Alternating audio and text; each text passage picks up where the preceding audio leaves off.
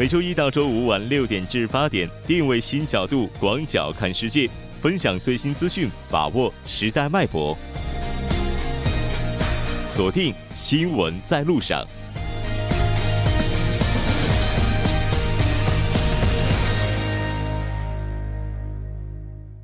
好了，欢迎回来，这里是正在为您直播的 TBS EFM 调频一零一点三新闻在路上。那我们已经于十月八号迎来了秋季改版，那当然在改版之后，我们也将携更加丰富的内容和大家见面。在全新改版之后，新闻在路上可以通过 TBS 官方 APP 进行直播收听。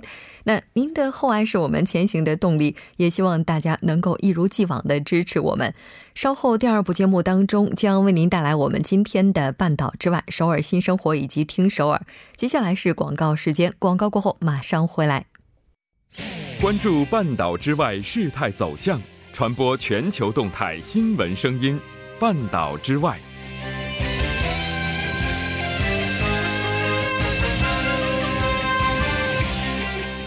好的，欢迎回来。半岛之外，带您了解全球资讯。接下来马上连线本台特邀记者秦明明。齐记者，你好。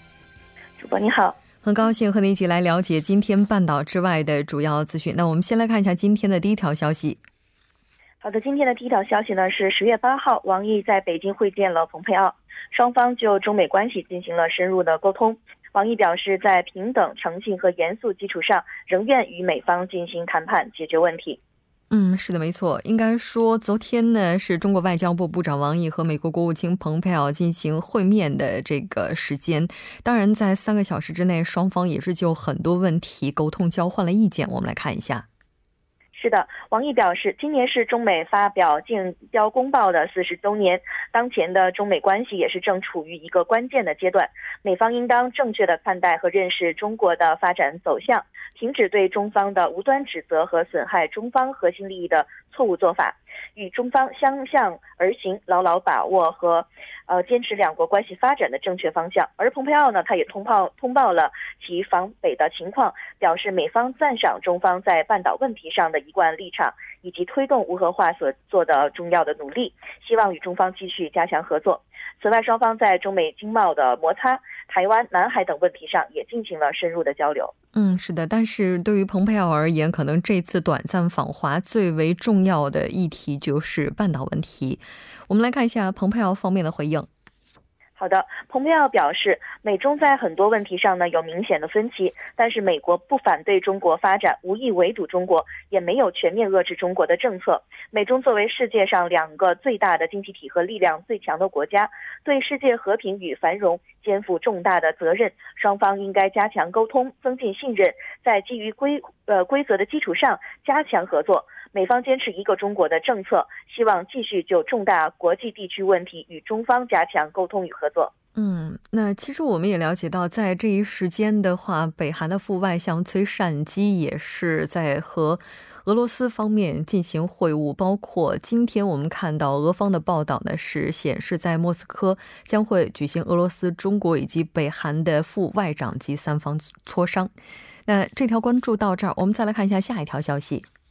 好的，第二条消息呢是国际货币呃基金组织发布了世界经济展望报告，下调全球经济增长的预期。是的，没错，我们在韩国新闻部分也是简单了解了一下。那我们再来看一下相关的报道内容。好的，国际货币基金组织呢和世界银行秋季年会是在九号开始在印尼举行的。那在呃在印尼呃举行的同时呢，也发布了一个新的世界经济展望报告。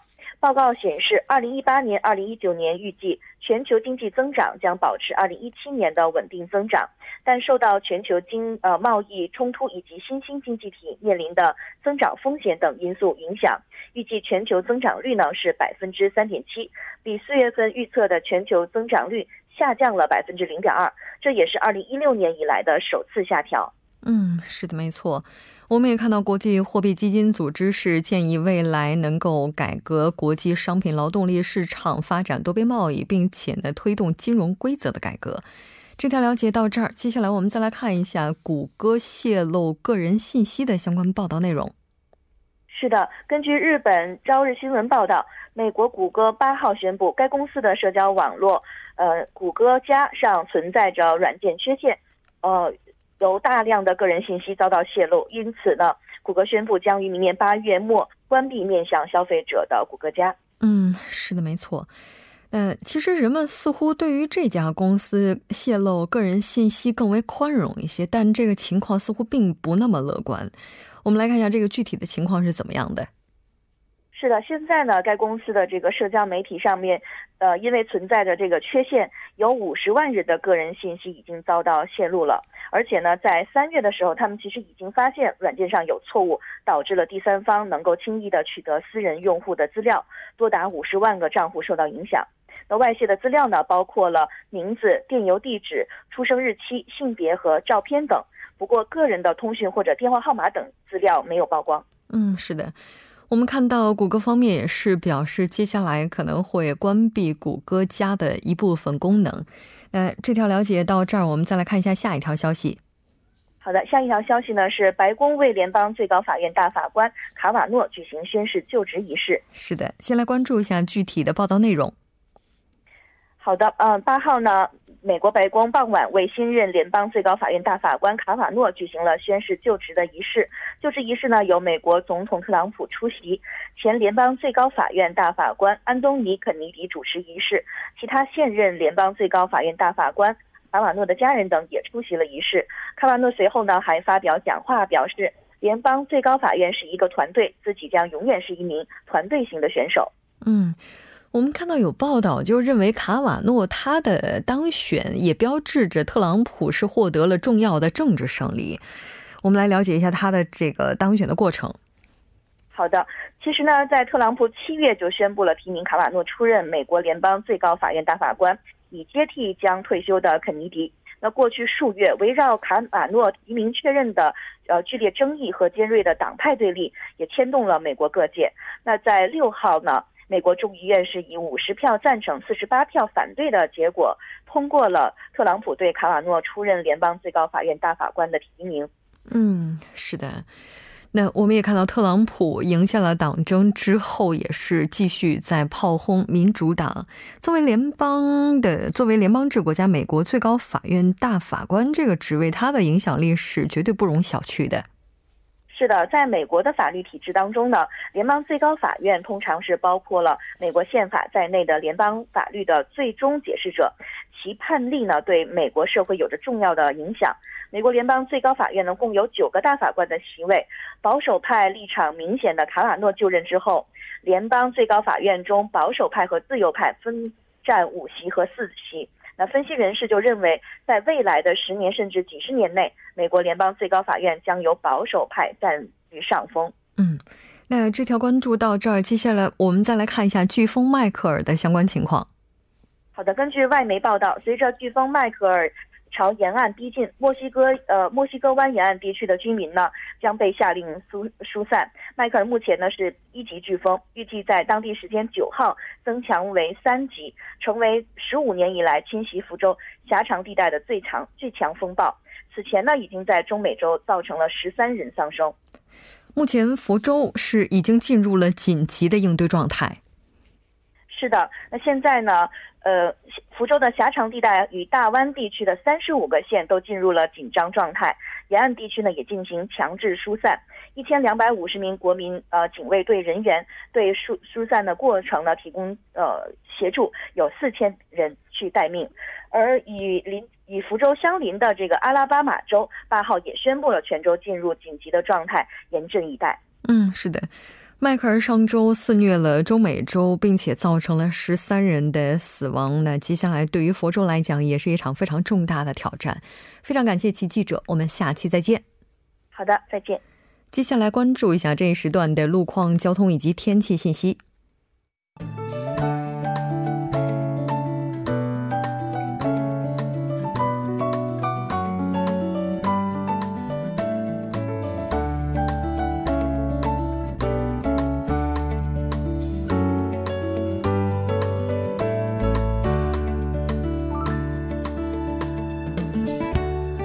晚间六点四十一分，依然是由程琛为大家带来这一时段的路况及天气信息。我们先来关注一下首尔市交通情报科发来的晚高峰实时路况。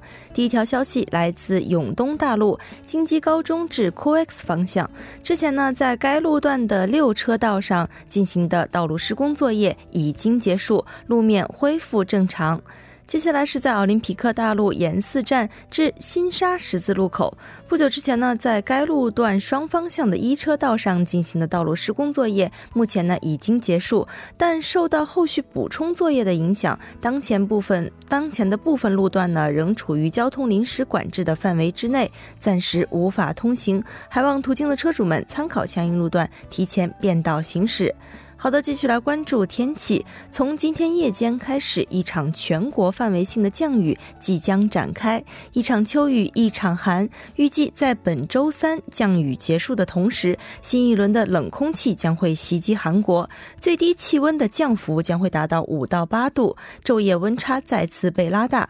明天白天，全国大部分地区多云，部分地区呢会出现分散性的降雨，公众出行时需要注意安全。我们先来关注注意一下首尔市未来二十四小时的天气预报。今天夜间至明天凌晨阴转小雨，最低气温十二度；明天白天多云，最高气温十六度。好的，以上就是这一时段的天气与路况信息。我们稍后再见。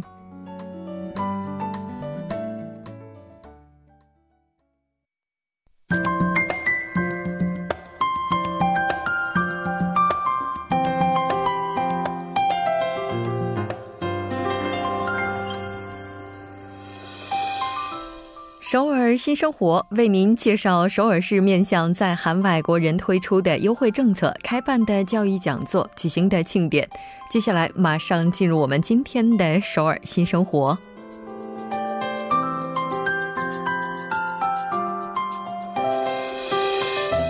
来看一下今天的第一条消息：首尔大学国际社会贡献团将举办多文化故事征文展活动。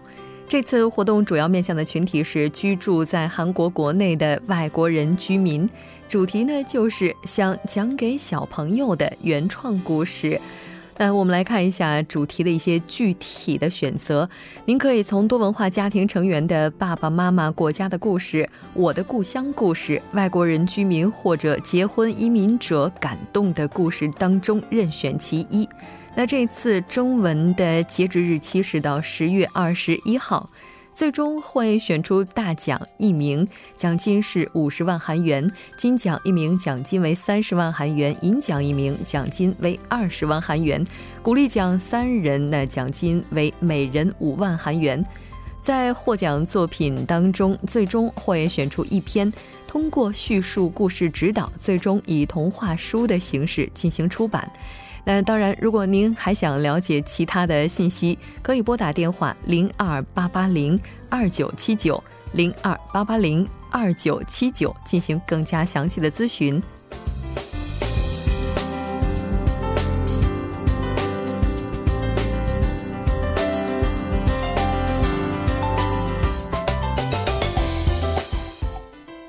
再来看一下今天的第二条消息：韩亚金融中心成立的韩亚多文化中心塔林以移居民为对象运营英语教室。那这次课程的安排时间是从十月二十一号到十二月十六号。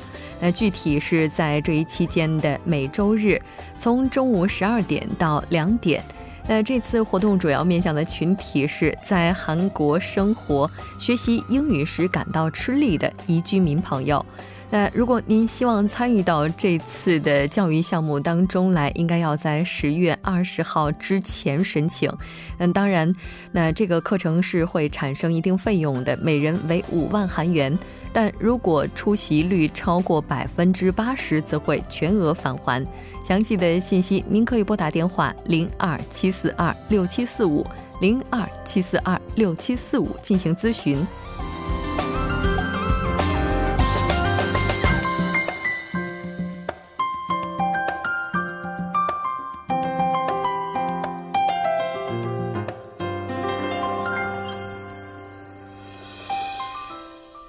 再来看一下今天的最后一条消息：金川区多文化家庭支援中心为了发掘金川区内的模范宜居民，现在呢准备颁发2018年首尔金川区模范宜居民奖。那这个奖项也会举行颁奖仪式。在这里呢，还是提醒大家，如果您感兴趣的话呢，要抓紧时间多多参与。颁奖仪式进行的时间是在十月二十号星期六下午的一点钟。那这次一共会向三人颁发最终奖项。我们来看一下最终的选拔要求是怎样的。幸福传递奖将颁发给对多文化家庭的社会早期适应等方面有贡献者。幸福善行奖将颁发给对多文化家庭交流团体建立及运营。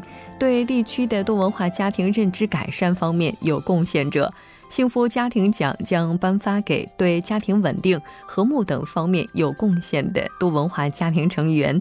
申请的最终截止日期是到十月十五号晚上的六点之前。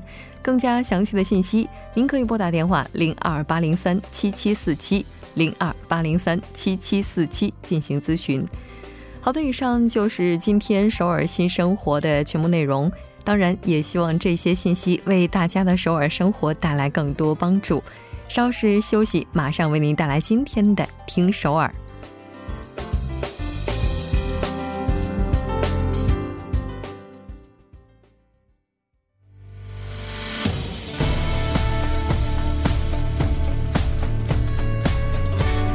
您现在收听的是。新闻在路上。好的，欢迎回来。现在时刻是六点四十八分，这里是正在为您直播的 TBS EFM 调频一零点三新闻在路上，马上为您带来今天的听首尔。首先有请栏目嘉宾金勇，金勇你好。好，大家好，主持人好，非常高兴和您一起来了解今天首尔市的消息。我觉得今天的首尔最热闹的地方之一应该是世宗门，嗯，对，失踪大王的亡灵前，对。这是最热闹的一个地方哈，因为它是。应该是最代表了今天这个节日的这样的一个地方哈，就是韩文节、韩文日哈。然后呢，今天在这个时候呢，也是有丰富多彩的一些纪念活动，呃，也是第五百七十二周年的韩文日哈。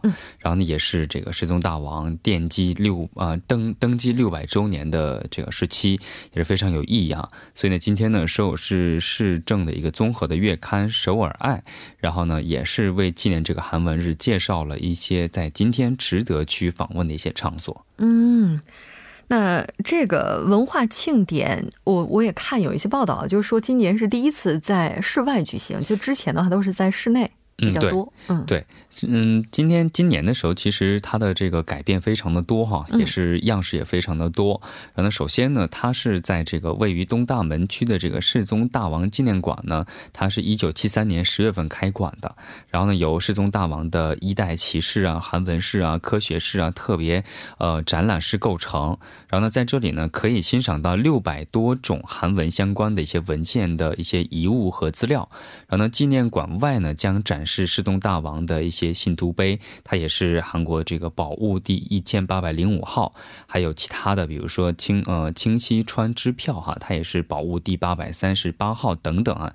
呃，不仅如此呢，在这个光化门世宗大王铜像的后边，其实有一个通往世宗故事展展示馆的一个入口，在这个入口呢，它展览了很多，比如说世宗大王的一些家族的关系啊，或者介绍他的品德和他的兴趣的一些展厅，然后。然后呢，在这里还可以了解到世宗大王他的在韩文的创制啊，或者是他在科学和艺术方面的一些相关的业绩等等。嗯，是的。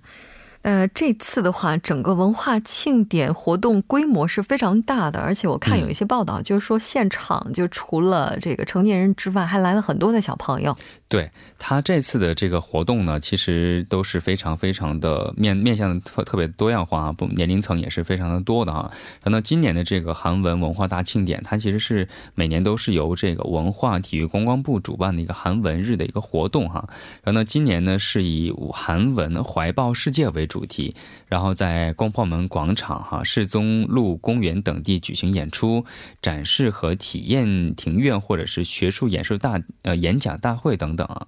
然后呢，世宗呃世宗村世宗周庆典呢，它在世宗大王出生的这个中路区世宗村举行，然后与训民正音的一些颁布仪式，还有就是世宗继位教书啊颁布仪式、在线仪式等一起啊，都会有各种一些一些游行等等。嗯嗯，是的。当然，今年这个活动我看到说是从大概昨天就已经开始了，然后这个据说这个活动到现在为止应该是进入正式的收尾状态了哈。但是不管怎么样，也是借这样一个机会让大家重新去思考汉字的价值。那这条了解到这儿，我们再来看一下下一条消息。呃，第二个消息呢是，据调查呢，在首尔市内相同大小的公寓价格呢，各个地区相差了二十八亿韩元的这样的一个大的差距。哦，之前我们说这个人现在不分三六九等了，但是现在这个房子是分三六九等了，是吗？嗯，对。这个是首尔市向国会提交的一个资料哈，然后今年交易的专用，呃，面积八十五平方米的公寓最高价格是在瑞草区的盘浦洞哈，然后呢，它这个公寓的价格是二十八亿八千万韩元。然后呢，相反的话呢，相同规模，也就是同样八十五平米的公寓的价格，最低价出现在了冠岳区的新林洞的一处公寓哈，它售价是一亿韩元，然后呢，价格呢正好相差了二十七亿八千万韩元，然后呢，同一自治区内的差距呢，也是呈现了一个非常大的一个价格差距的。是的，没错。你说这房子的话，最便宜的地区和最贵的地区都能差出来好几套房子的价格，这个也是够大的。对，呃，在同一个地区呢，刚才说哈，有一个专用面积是我们说八十五平米的价格，最低价是方贝洞的一处公寓哈，它的价格是四亿九千八百万韩币。嗯，在这个同一个地区当中哈，呃，也就是方贝洞地区最贵的有一个公寓的价格是。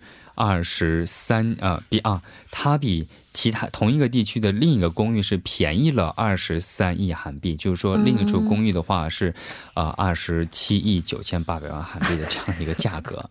然后呢，在这个冠岳区哈，首尔大入口的一处公寓呢，它是以八亿五千万韩币的价格成交，它比一亿韩币的这个新林洞的公寓呢是贵了七亿韩币的价格。是的，没错。其实。就看到这个价格，我觉得很多朋友可能都在心里算一一笔账哈，就是说，如果最贵和最便宜的差二十多亿的话，就是说我们什么时候能够买得起一套正常房子的价格？嗯，对。其实我觉得大家就可以去新林洞买房子了，一亿块钱。因为其实目前据我了解，一亿块钱的公寓其实也是很少很少了，它可能也是在找了一千家之后才能找到一家的这样的一个概率。但是呢，确实有这样的房价格的存在，也是一个很开心的一件事情。嗯，说不定咱们经过多多的。淘一淘哈，多多找一找，房子对，淘房都就说不定就能找到了。